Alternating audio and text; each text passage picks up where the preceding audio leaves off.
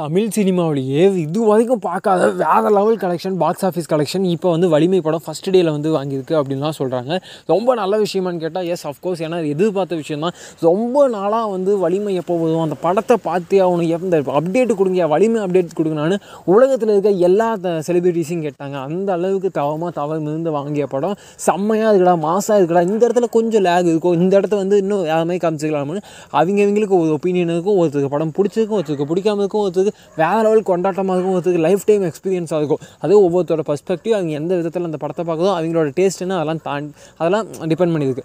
ஆனால் நான் அதை பற்றி பேச போகுது இல்லை. இந்த படத்தை பற்றி ரிவ்யூ பார்க்க சொல்ல போகிறதும் இல்லை. நான் சொல்ல போகிற விஷயம்லாம் ரொம்ப ரொம்ப சிம்பிளாக பல வருடங்களாக எல்லாரும் பேசிகிட்டு இருக்க ஒரு விஷயம் தான் நீங்கள் தலையை கொண்டாடுங்க. தப்பே இல்லை. தலைன்றில் எந்த நடிகரையோ எந்த மனிதரையோ யாரை வேணால் நீங்கள் இனத்தையோ மொழி மொழியவோ எதை வேணால் கொண்டாடுங்க. எந்த மதத்தை கூட கொண்டாடுங்க. ஆனால் நான் வேண்டான்னு யாருமே இங்கே மறுக்கல.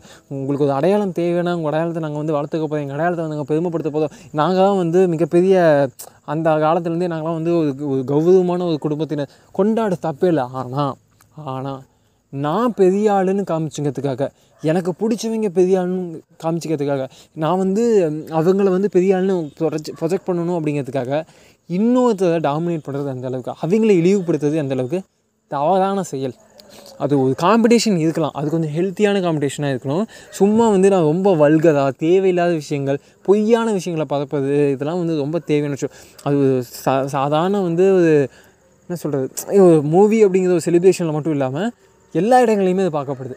அரசியல்லையாக இருக்கட்டும் ஒரு குடும்பத்துக்குள்ளேயே கூட இருக்கட்டும் இன்னொருத்தனை இழிவுபடுத்தினா தான் என்னென்னா வந்து பெரிய ஆளுன்னு காமிச்சிக்க முடியும்னா அது வந்து ஒரு பெரிய ஆள் அப்படிங்கிறது ஒரு தன்மையே இல்லை.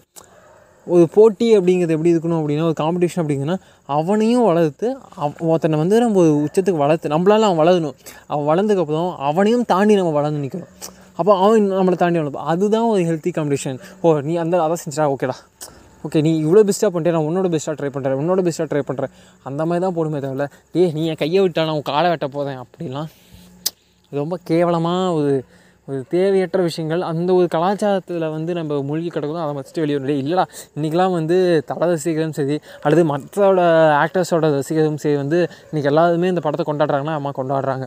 ஆனால் அதே சமயம் இன்னொரு பக்கம் இருக்குது அந்த பக்கம் தேவையில்லாத அந்த படத்துக்கும் அவர்களுக்கும் சம்மந்தமே இல்லாத பல மனிதர்களை நம்ம இழிவுபடுத்திக்கிட்டு இருக்கோம். அது தேவையில்லாத விஷயம் தப்பான விஷயம். அது நான் சொல்கிறதுனால இந்த நாம் வந்து திருந்திடுவோம் என்னை சேர்ந்து சொல்கிறோம் நம்ம திருந்திடுவோம்னா திருந்த மாட்டோம். ஆனால் திருத்திக்க முயற்சி பண்ணுவோம் நம்மளிடமிருந்து.